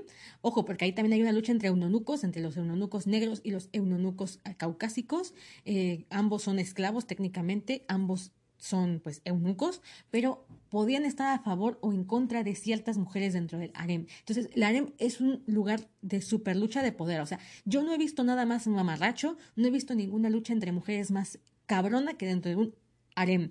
¿Qué historias colegiales entre la popular y la no popular? No, no, no, no. Aquí tienes la pelea entre la esposa primera, que tiene al hijo mayorcito del sultán, contra la otra favorita, contra la que acaba de llegar, que es nueva y tiene que también tener el favor del, de Suleiman. O sea, es que aquí es una cuestión de vida o muerte, ¿vale? O entras a la lucha de perras, de gatas locas, o te mueres. O tu hijo no queda como en el patrón de sucesión y puedes perder absolutamente todo. Entonces, la Eh, la, la actual reina, que es la, la mamá del primer hijo de Suleiman, que es Salim, Salim, eh, históricamente creo que se llama Salim, Salim. Eh, bueno, este chico Este niño, pues su mamá hace todo lo posible porque ninguna otra de las concubinas quede embarazada. Selim. Selim no, Selim es el papá. Me encanta porque yo de nombre soy muy mala, pero sí, más o menos me acordaba. No, sí, Selim uno es el papá de Suleiman y Selim dos es el hijo de Suleiman. Muy bien, ya, ahora sí me acuerdo. Me acordé, dice, lo tuve que leer. Bueno, Selim dos, que es el hijo, es el, el primer hijo de Suleiman y su mamá evitaba que cualquier mujer quedase embarazada. Y si quedaban embarazadas, misteriosamente desaparecían. O sea, es que flípate el peligro que había en el harem. Era cosa de vida o muerte, como dije. Entonces, eh, Hurrem utiliza su primer regalo para pedir la llave de la biblioteca del, del palacio, ¿no? Entonces, era una mujer muy culta. Y yo creo que eso fue lo que le ganó a nivel intelectual y de romance la posición que tuvo después en el Imperio Otomano. Porque no nada más era, ah, sí, la, la, la esposa de Soleiman. No, no, no. Esta mujer fue una pieza clave en el gobierno de Soleiman. Las cosas como son. Entonces la, la autora Shinohara Chie dijo, bueno, ¿qué tal si hacemos que en esta situación Ibrahim se enamore de ella y ella de él? Pero ella ya está casada con Soleiman y ahora se está volviendo la favorita de él. Y él es el brazo derecho de Soleiman. Y tú, conociendo la historia, sabiendo que Ibrahim muere por traición con Soleiman, pues estás todo el tiempo leyendo esta historia con la angustia en la boca, ¿vale? O sea, es que el, el nivel de tensión es cañoncísimo. Está considerada romance histórico y drama, por supuesto. Yo le pondría aquí, este, ¿cómo se llama esto? Thriller, suspenso insoportable, como le pone Netflix. Netflix dice luego, suspenso insoportable. Bueno, yo aquí la viví con suspenso insoportable por saber si el pobre de Ibrahim iba a sobrevivir, no iba a sobrevivir, su amor se iba a lograr. Ah, no, no, hay una, una serie de cosas que de verdad recomiendo un montón esta historia. Siguiente recomendación, Otoyo Megatari. Otoyo Megatari, o también The Bride's Story. ¿Cómo se llama? A Bright Story, John Bright Story. Bueno, aquí en esta historia es una de las autoras que yo nunca he visto un dibujo más bonito y detallado eh, en todo lo que he consumido de manga. Esta, esta autora, yo no sé, yo creo que se deja los ojos, la verdad, yo creo que se le va a caer un día el ojo de la manera tan detallada que escribe sus, dibuja sus mangas. Ella es Mori Kaoru y tal vez no la ubiques por esta historia, pero tal vez sí la ubiques por eh, la, la, el famoso manga que también tiene anime de Emma. Emma es un manga de la época victoriana que cuenta la historia de Emma, una, ¿cómo se puede decir esto? Una eh, sirviente de la época victoriana que servía a una institutriz. Un día conoce al, ¿cómo se dice? Al uno de los alumnos de la institutriz, quien, conociendo a Emma, se enamora de ella. Sir William, que es de una familia de nuevos ricos, la New Rich es esta gente que después de la Revolución Industrial empezó a avanzarse de la nobleza a la burguesía, y entonces gente que iba obteniendo el poder ya no era por cargos nobiliarios, por títulos nobiliarios, sino por una cuestión económica. Entonces, muchísima de la New Rich, le llamaban los New Rich, eran como parte de la peste. Mucha gente noble no se quería juntar con la, con la New Rich porque, pues, eran como apestados, ¿no? O sea, era como, esta gente no tiene título, no tiene pedigrí, entonces realmente lo que tienen dinero, y eso no, no es lo mismo para nuestra sociedad. Entonces, está en una época muy complicada en lucha de clases, una transición económica y social después de la Revolución Industrial. Y Sir William, que es un New Rich, se enamora de Emma, que es una empleada doméstica. Si tú quieres salseo del tipo clases sociales, ahí tienes Emma. Es preciosa la historia, muy bien documentada a nivel histórico. Eh, hay muchos episodios que es como de recuentos de la vida, y entonces lo que hace la autora es como contarte pasajes de lo que era vivir en la época victoriana y lo que era, pues, andar así comprando cositas. ¿Qué es lo que las chicas compraban en la época? ¿Cómo se veían las cajas de tabaco? ¿Cuál era el entretenimiento de la clase baja? ¿Cuál era el entretenimiento de la clase alta? Aprendes un montón leyendo Emma. Y lo mismo va a pasar con Otoyo Megatari. Otoyo Megatari o The Bride, The Young Bride, trata la historia sobre nuestra hermosísima Amir. No sé, al final, después de varias traducciones que ha habido, ya no se sabe si se llama Amira o se llama Amir. A mí me gusta mucho el nombre de Amira, así que le voy a decir Amira. Amira es una muchachita de diecisiete años, más o menos dieciséis, a quien la casan con Carluc, que apenas tiene doce años. Mucha gente decía, es que esto es pedrastía, y entraba ahí con los pelos de punta. Y yo, no, hija, esto es histórico. En la época antigua la gente se casaba muy jovencita porque pues no había de otra. Te morías joven también, así que o, o te ponías chango o se te iba la cabra al monte, ¿no? Esta historia está ambientada a principios del siglo diecinueve, estamos hablando de mil novecientos, estamos hablando de inicios de mil novecientos en Asia Central, con tribus no, eh, no citadinas, es gente que vive en las montañas de Asia Central, ¿vale? Con una cultura súper diferente a la nuestra que te va a impactar, porque hay gente que todavía caza, que tiene una, una cultura de, de para el invierno, viven en caso, casonas, está el tema de los matrimonios entre, entre aldeas, está el tema de eh, cómo, cómo, por ejemplo, hay una, una de ellas, en Asia Central hay una de esas mujeres que resulta que se casó siete veces, con diferentes hermanos, porque esto era como cultural de allá. Ella se casa una vez y el tipo se muere. Entonces pasa como si fuera moneda de cambio al siguiente marido, que es el siguiente hermano. Ese también se muere, porque las condiciones de la época pues no era como para que vivieras muchos años, te podías caer de un desfiladero, te podía matar uno de los, eh, de los animales salvajes que querías cazar. Entonces pasaba el siguiente hermano y pasaba el siguiente hermano, pasó por siete hermanos. Y era como súper triste, porque la mujer pues era como, ¿qué vida estoy teniendo, no? Pero era lo normal de la época. Entonces dices, oh my God, o sea, es, es muy histórica. Estas unas son, son novelas, son mangas que tienen más de referencias históricas que de trama. Como dije, la historia va de Amira, que se casa con Karluk, y vamos a ir viendo su historia de amor en esa época, en, en las montañas, allá en Asia Central, con diferentes culturas, diferentes religiones, porque como son tribus, algunas son nómadas, otras son súper estables, pero siguen siendo pequeños espacios. Mucha de esta gente tiene diferentes religiones, tiene diferentes culturas, a pesar de estar, digamos, en la misma cordillera.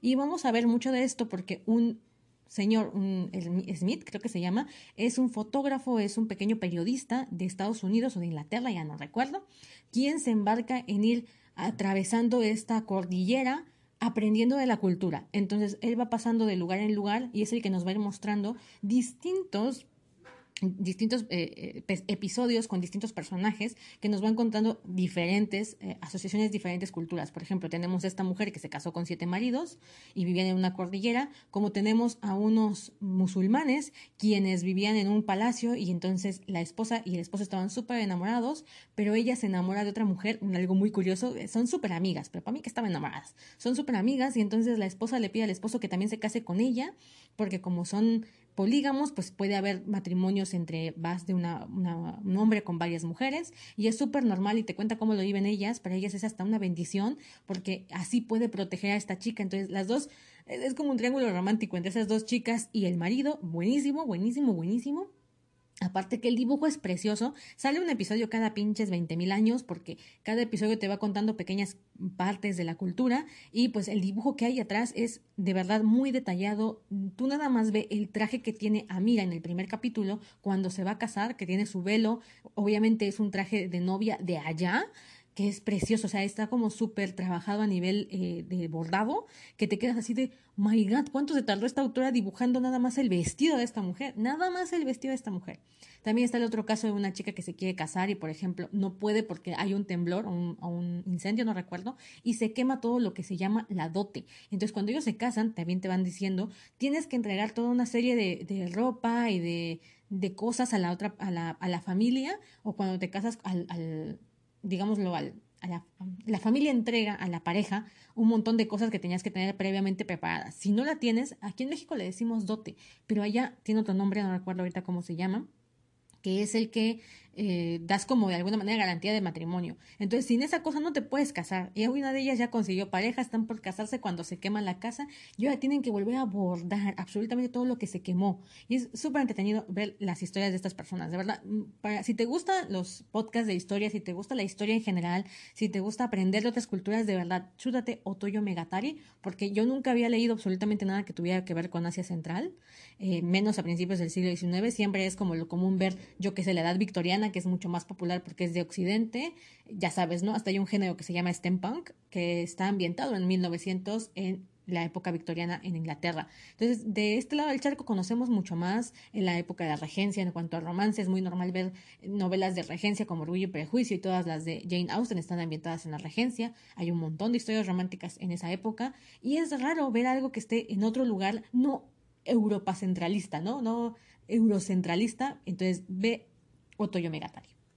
Aquí voy a meter un paréntesis, llevamos ya casi hora y media de, de podcast, y tengo que mandar saludos a mis adoradísimas madrinas, quienes han permitido que este programa se esté ejecutando, que este episodio se esté llevando a cabo, porque han apadrinado, amadrinado, donado el podcast. Te recuerdo que hay un cochinito en gaby figueroa punto com. Estamos juntando, nos falta muy, muy, muy, muy poquito, de verdad. Creo que nos falta un veinticinco por ciento nada más para acabar de juntar el cochinito y terminar de comprar las cosas que nos faltan. Muchas han aportado desde dos dólares hasta eh, casi, casi noventa, casi cincuenta dólares. Así que, de verdad, lo que sea que tú puedas donar para apadrinar este programa, porque te gusta, porque eh, te entretiene un rato, porque te ayuda a salirte de tu monotonía, o lo que sea que lo ocupes hasta para dormir y quieres seguir promocionando que esto se siga haciendo, por favor, apóyanos en ese cochinito desde la cantidad que tu cocoro quiera dar. Así que aquí van mis agradecimientos a todas ustedes, queridas Kouhais, que han permitido y siguen permitiendo que este programa continúe. Nelly Salas, Ashley Hernández, Patricia Cardiel, Catalina Jiménez, Valentina Menéndez, Ana Teresa, Barbie Carvajal, Jessy Guerrero, Debbie Rocco, Cecilia Guzmán, Mariana Luna, Lucero Estrada, Lorena Velázquez y Angélica Morán. Gracias a todas esas Kouhais, de verdad, un aplauso para ellas. Tiki, tiki, tiki. Aquí aplaudo yo porque pues no, no tengo efectos de sonido. Son ustedes de verdad un amor y muchísimas gracias. Te recuerdo que en esa página también vas a encontrar las recompensas que tengo. No solamente es que apoyes al podcast, sino que yo también estoy entregando cositas a cambio de esa, de ese patronaje. Por ejemplo, el, hay una, ¿cómo se llama esto? Una recompensa que a tu donar yo te voy a regalar todos los episodios que hay en Patreon, que son más dieciocho del Pintor Nocturno, V G Alex, entre otras obras que no he tratado aquí, están en Patreon y te las voy a regalar. Bueno, me han dicho, son a cambio de tu donación, son a cambio de tu amadrinamiento, más un sticker P N G de miembro Kouhai V I P. También hay otra opción que voy a hacerte un audio cien por ciento personalizado de mensaje de texto para ringtone, para lo que quieras utilizarlo con música. Si, si te gusta de K-pop, si te gusta de anime, lo que tú quieras yo lo puedo hacer con mi voz y vamos a poner ahí un mensaje de saludo, lo que tú quieras yo lo digo. Es un mensaje cien por ciento personalizado para que lo uses donde quieras, ¿va? Así que espero, te espero por allá en la página de gaby figueroa punto com para que nos apoyes a seguir continuando y mejorando este programa. Siguiente manga. Vamos con un manga que se llama La Justicia de la Dama Villana. A ver, aquí voy a juntar este con... Deja que me chive. Sobreviviendo... A ver, aquí está. La Justicia de, la, de una Dama Villana y Sobreviviendo ante el Héroe o como la Esposa del Héroe. Son dos manguas que tienen como el mismo plot de chica que viviendo en la vida real... es tragada, es, muere o se duerme o vete a saber qué le pasa en la, en, el, en la Corea actual del siglo veintiuno y despierta dentro de una novela o un juego otomé del que estaba jugando. Y entonces ahora resulta que está metida en este juego y está como una de las antagonistas del juego, ¿vale? Tanto La Justicia de una Dama Villana como Sobreviviendo como la Esposa del Héroe tienen el mismo plot. Ambas llegan a este nuevo mundo y están por volverse las villanas de la historia. ¿Por qué? Porque son el otro interés, son la típica malvada mujer que va a involucrarse a que los dos protagonistas no puedan cumplir su amor. Si yo tengo que elegir entre Sobreviviendo como la Esposa del Héroe y La Justicia de una Dama Villana, en este momento soy más fan de Sobreviviendo como la Esposa del, del Héroe. A ver, en La Justicia de la Dama Villana... Chati, Chartiana Alticiel Kailong, que en realidad es una chica coreana que no tiene ni idea, pero se acuerda de la trama. Esto es lo que facilita que las personajes puedan cambiar su historia, porque como saben qué va a pasar más adelante, pueden evitar su trágico futuro. Bueno, Chartiana es elegida como una de las consortes para el emperador. Entonces ella va a pelear contra Irene para conseguir al emperador, volverse la esposa del emperador. En la trama original, Chartiana sabe que ella es súper desagradable, es malvada y por tanto acaba creo que muerta, ¿no? O sea, termina bastante mal. Entonces aquí tiene que evitar que le pase esto. Así que Chartiana tiene que lidiar contra Irene para conseguir el favor del rey. No es como tal una trama de romance, digo, de matrimonio forzado, porque al inicio es una competición tipo la selección, en el que las chicas tienen que pelearse por el amor del príncipe, pero en realidad Chartiana no quiere el amor del príncipe, quiere sobrevivir, y de hecho el príncipe ni le pinta, ¿no? O sea, ni, ni está interesada en él al inicio de la trama, porque ella viene de otro mundo y ahí no estaba enamorada del príncipe y nunca le cayó bien. Pero bueno, ahora el príncipe heredero y ella tienen que enamorarse, por supuesto. La historia de amor a mí no me acababa de convencer, así que eso es todo lo que voy a decirte de La Princesa de la Dama Villana. Actualmente lleva ciento veinticuatro episodios y yo me quedé en el episodio treinta y cinco, creo. ¿va? Entonces sí es interesante porque hay trama política, hay salseo, porque la Irene en realidad es una mosquita muerta, lo típico, ya sabes, ¿no? Entonces está dos dos si te gustan ese tipo de historias. La siguiente que me gusta bastante más es Sobreviviendo como la esposa del héroe. Aquí nuestra protagonista es Canaria, que en la trama original, Canaria y el hermosísimo y guapísimo eh, príncipe se casan a los doce años, ¿vale? Canaria es como la, la prometida de este príncipe, que ahorita, ¿cómo se llama, verás? Canaria ya está casada con César, ya me acordé del, nom- del nombre. Yo, la verdad es que es uno de los, de los protagonistas masculinos que me enamoró en esta ola de, de novelas de reencarnación. Bueno, César fue uno de los que me enamoró. César es un niño de doce años cuando se casa con Canaria. Absolutamente no tienen ningún interés en ambos, pero Canaria quiere sobrevivir. Y su plan es, o ya está casada, lograr que él se case con la verdadera protagonista de la novela, que es Lancaster, una, una duquesa llamada Lancaster. Ella realmente viene a ser como el peón de la emperatriz, de la mamá del primer príncipe, del segundo príncipe, digamos la esposa fidedigna. Quiere que su hijo suba al trono, entonces ella es la que promueve que Canaria se case con César, porque así evita que César haga alianza político-económica con la duquesa Lancaster, quien lo ayudaría muchísimo a llegar al trono. Entonces, si él se hubiese casado de inmediato con la, la, la protagonista original de la novela, que es la Lancaster, pues él este, hubiese llegado al trono más rápido. Entonces, la mala de la historia, la emperatriz, lo casa con Canaria, que viene de una familia pobre, que no apoyaría para nada su carrera política y económica, y es como un obstáculo, ¿no? Entonces, Canaria, en la, en la novela original es mala, desgasta el dinero, se burla de su... de su suegra, se burla de la, de la contendiente, es decir, de la, de la duquesa Lancaster, y termina siendo ejecutada. Yo no sé por qué en todas estas novelas acaban siendo ejecutadas. A veces me parece que sus pecados son estupideces, pero pues terminan ejecutadas. No me preguntes, yo no sé qué onda. El caso es que la protagonista es una niña, es una jovencita de otra dimensión, en este caso de la realidad coreana, quien termina involucrada aquí en, en esta novela que se llama, ni me acuerdo cómo se llama la novela original, y ahora tiene que sobrevivir. Obviamente vamos a ver cómo César se termina enamorando de esta Canaria, ¿no? Que es su esposa en realidad. Entonces ya están casados y ahora es cómo desarrolla el romance. El problema es que Canaria todo el tiempo está pensando en divorcio. Todo el tiempo está pensando en cuando yo logre que él se junte con fulano, se van a divorciar. Y ya me voy a divorciar de él y él va a ser feliz y todo muy bien. Entonces ella no ve con interés romántico a César. Encima conoce a César cuando él tiene doce años y ella ya es una mujer de dieciocho, diecinueve. Entonces pues no tiene ojos románticos al inicio para él. Así que es como se va desarrollando esta historia de amor. Me gusta bastante. César me parece un protagonista súper pasivo, lindo. No es un macho malo, más macizo, pelo en pecho, pero aún así me gusta y cumple su función. El otro que me gusta mucho es el de... Ese no es romance forzado, o sea, no es matrimonio forzado, pero creo que bien podría entrar en esta categoría, que es la razón por la que Raelina terminó en la mansión del Duque. Ese Duque, válgame Dios, ese Duque sí me, me enamoró un montón, es medio sádico, no con la protagonista, sino con el mundo. O sea, es que quien le haga daño a su waifu pasa por la horca. Adoro a esos protagonistas tóxicos con los demás, menos con la protagonista. Tengo una debilidad. Bueno, pues de eso va sobreviviendo ante la esposa del héroe. Y son esta, estas historias de reencarnación, yo les llamo transmigración, que la protagonista está en un mundo real y termina involucrada en un mundo de fantasía donde a, encima de todo se tiene que casar. Y a que no adivinan qué, mi novela llamada Magnolias para los un mil corazones que rompí va exactamente de eso. Mi protagonista llamada Tamara termina despertando en otra dimensión y está a punto de casarse con el duque Lucas. Ay, sí, como el pato Lucas. Entonces ella está así como, bueno, ¿qué, qué demonios? Eh, si voy a vivir un cliché romántico, pues al menos es este que es, me gusta bastante, según a, a Tamara también le gusta ese cliché, pero en vez de conseguirse un marido de este tipo de cuentos, de este tipo de novelas donde son salvajes y rudos o son lindos y dóciles, ella se consigue a un hombre que es un vago total, ¿vale? Es un tipo apático con la vida, detesta ser duque, le da igual la, la, la vida y la muerte y todo le da igual. Entonces ella de pronto se siente aburrida en ese cliché hasta que conoce a Marcos. Marcos es el guardián, el, el ¿cómo se llama esto? El general de la Guardia Real, y Marcos es atractivo, seductor. Entonces ahora ella está en un triángulo amoroso entre su esposo, el duque Lucas, y Marcos, el de la Guardia Real.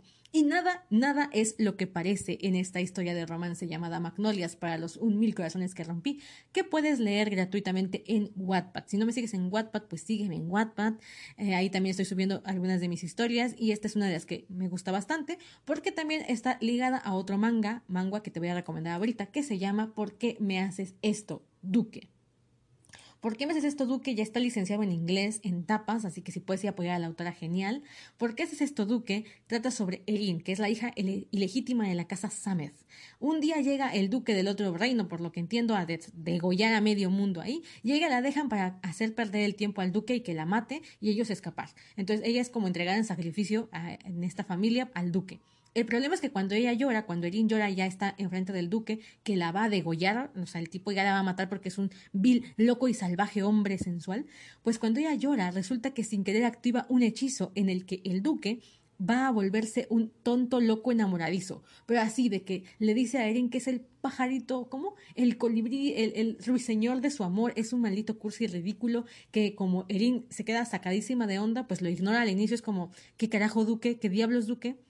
Y el duque se deja morir de hambre hasta que ella se case con él, eh, acosa al rey para que le dé, le dé el permiso de que Erin se case con él. Entonces a Erin no le queda de otra más que casarse con este duque bipolar, porque el duque en realidad está bajo un hechizo, el duque no está enamorado de Erin, el, el duque está bajo un hechizo. Entonces ahora están casados cuando el duque por fin regresa del hechizo y en realidad es un hombre hiper cruel, rudo, eh, mamón, enojón.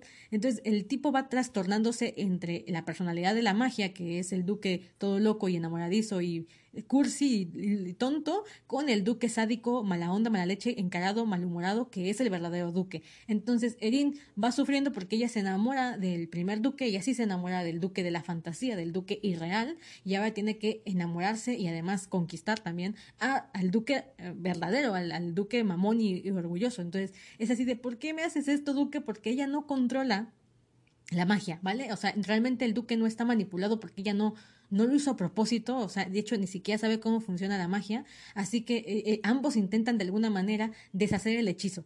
Pero mientras que Erin se siente triste porque va a perder al, al hombre con el que se casó, el duque pues se vaya enamorando de ella, porque así funcionan las historias de amor, es que me encanta. Así que bueno, aquí está ¿Por qué haces esto, Duque? También súper recomendado, tampoco está terminado, lleva setenta y seis episodios.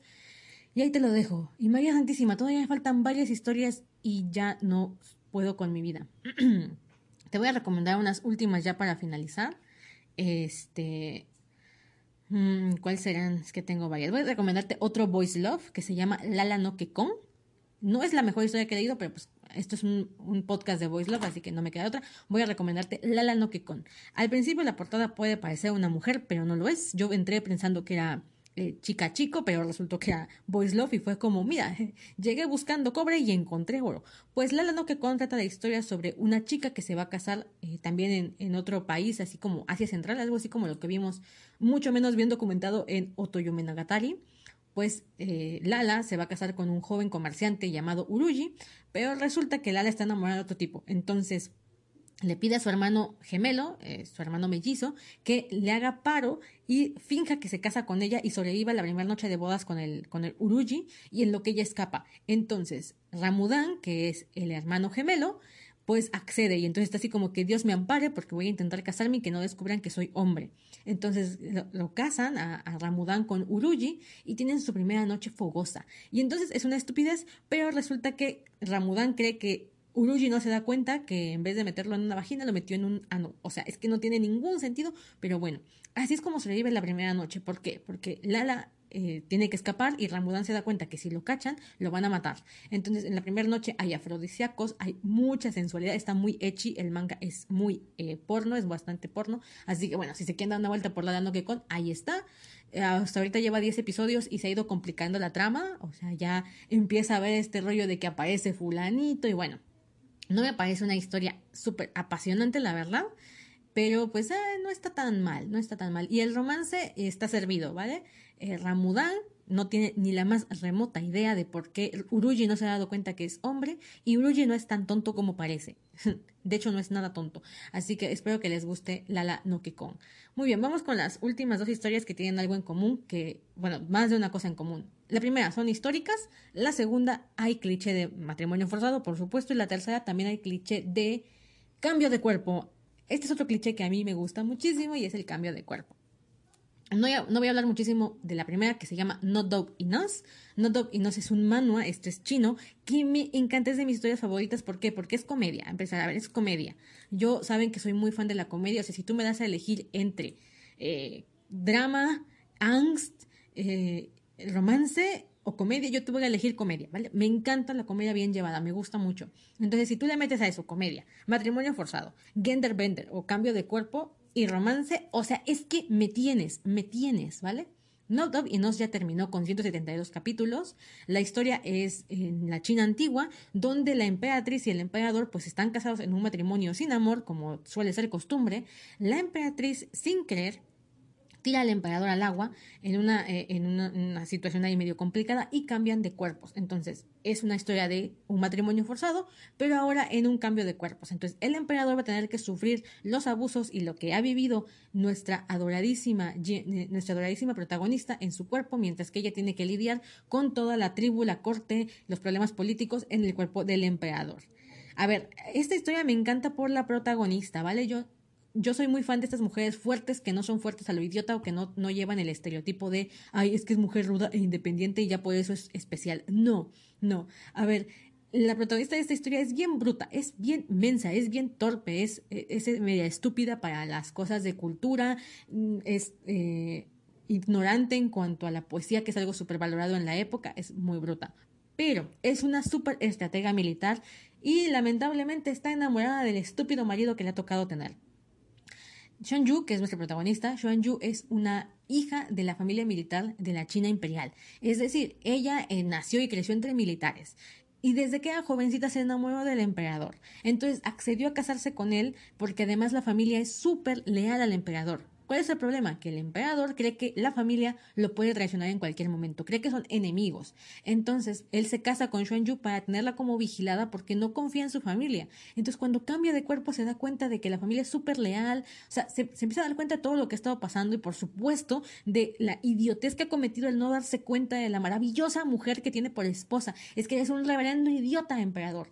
No lo he superado, no lo he superado, pero bueno.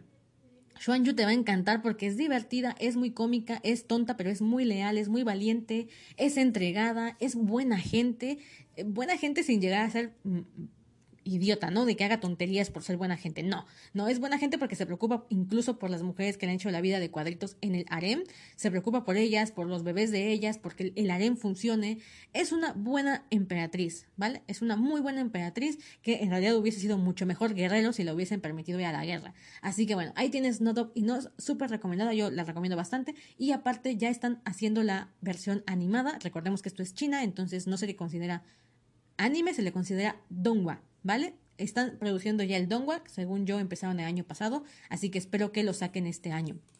Y ligada a esta tenemos Dama Bestia o Lady Beast, que igual tiene las dos cosas, cambio de cuerpo y este matrimonio forzado. Elilla es la princesa del reino de Grandía, pero igual le va súper mal, es una chica súper tímida, le acosan, bueno, ya sabes, típica historia cliché donde la protagonista es media tímida e intimidada, ¿no? Entonces se casa con el duque. Igual, me encanta cómo los casan con el duque. Por eso también el Duque Lucas de mi novela está ahí disponible para ti. Ojalá te guste el Duque Lucas. No es un protagonista al uso de macho que se respeta, ni tampoco de chico bueno que se respeta. Es más como apático con la vida, pero te va a dar sorpresas, Lucas. Estoy, estoy segura que te va a gustar, mi querido Lucas, porque sufro mucho con él, yo que lo estoy escribiendo. Así que espero que te guste esa parejita que he creado para ti, que es Ducas, Ducas, ¿eh? Oye, Ducas, de Duque y Lucas. Ah, bueno, de Lucas y Tamara. Entonces, bueno, Tamara tampoco es una mujer muy sencilla. La verdad es que el problema entre estos dos es que mientras que Lucas quiere una vida tranquila y apacible donde no tenga problemas, Tamara es como un torbellino, es una mujer que le encanta meterse en problemas. Entonces él está así como, ¿por qué Dios? O sea, ¿por qué me tuve que casar con una mujer tan problemática como esta que tengo aquí?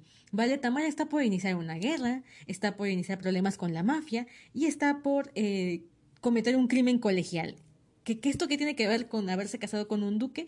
Entérate en Magnolias para los un mil corazones que rompí. Combina varias cosas que me gustan, como lo es la fantasía, el toque de fantasía, con el romance, con el matrimonio concertado, con las segundas oportunidades y este cliché de si yo volviera a tener una segunda oportunidad, te volvería a elegir. Me mola muchísimo ese cliché. Sigamos. Lady Beast, como dije, Elilla se casa con un duque que es aquí como el hombre cruel y que nadie quiere, que es súper sádico y que seguramente es un matón de la vida, no tiene como fama de mala persona, pero por supuesto, como no puede ser de otra manera, Elilla y este duque, Landel, cambian de cuerpos. Entonces ahora a Landel le va a tocar vivir la, lo que es ser Elilla y a Elilla lo que es ser Landel, que lo consideran un loco en el reino. Así que ambos van a conocerse mucho mejor a través del cambio de cuerpo, están casados y encima de todo les va a venir aquí como distintos problemas relacionados al, pues, al país. Tampoco diría que es de mis manguas preferidos.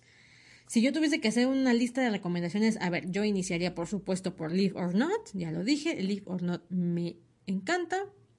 De ahí me iría con, ay Dios mío, no sé, yo creo que Hadashi de Barawafume. Ay, mira, me faltaron dos. Ay, no, es que tengo como muchas recomendaciones. Me está faltando aquí My Happy Marriage, que tengo que, tengo que hablar solamente de Happy Marriage ya alguna vez. Eh, también está Mi Feliz Matrimonio, que tiene un toque sobrenatural. Ese todavía no está acabado, tiene muy poquitos episodios. Está La Novia del Dragón, está Con Yakusei, está Honey Honey Wedding. Ay, todos estos me faltan. Luz y Sombra, también quería hablarte de estos, pero ya son demasiados y yo no termino con esto. Y para acabarla, como estoy grabando con el celular, estoy sufriendo. Así que, bueno, te hablaré de esto en una próxima ocasión. Eh, tal vez hagamos una parte dos, porque tengo muchas historias que me gustan. Ay, de verdad, Happy Marley es de mis preferidas. No sé cómo se me pudo pasar. Ay, yo, yo, yo, yo, yo. Bueno.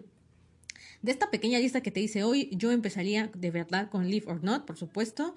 De ahí tal vez pasaría con Hadashi de Barawafume, Yume no Shizuku y No Dope in Us, ¿vale? Porque yo soy fan de la comedia, así que de comedia yo me iría por No Dope in Us y Estamos Tan Acabados o Live or Not, porque son comedia y me encantísiman. Y ya históricos me iría por Yume no Shizuku y Hadashi de Barawafume.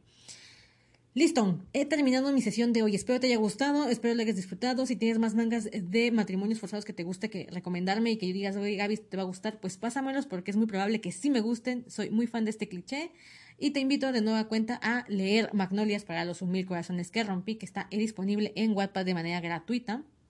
O puedes ir a mi perfil de Instagram y pedirme el link y yo te lo paso para que lo leas.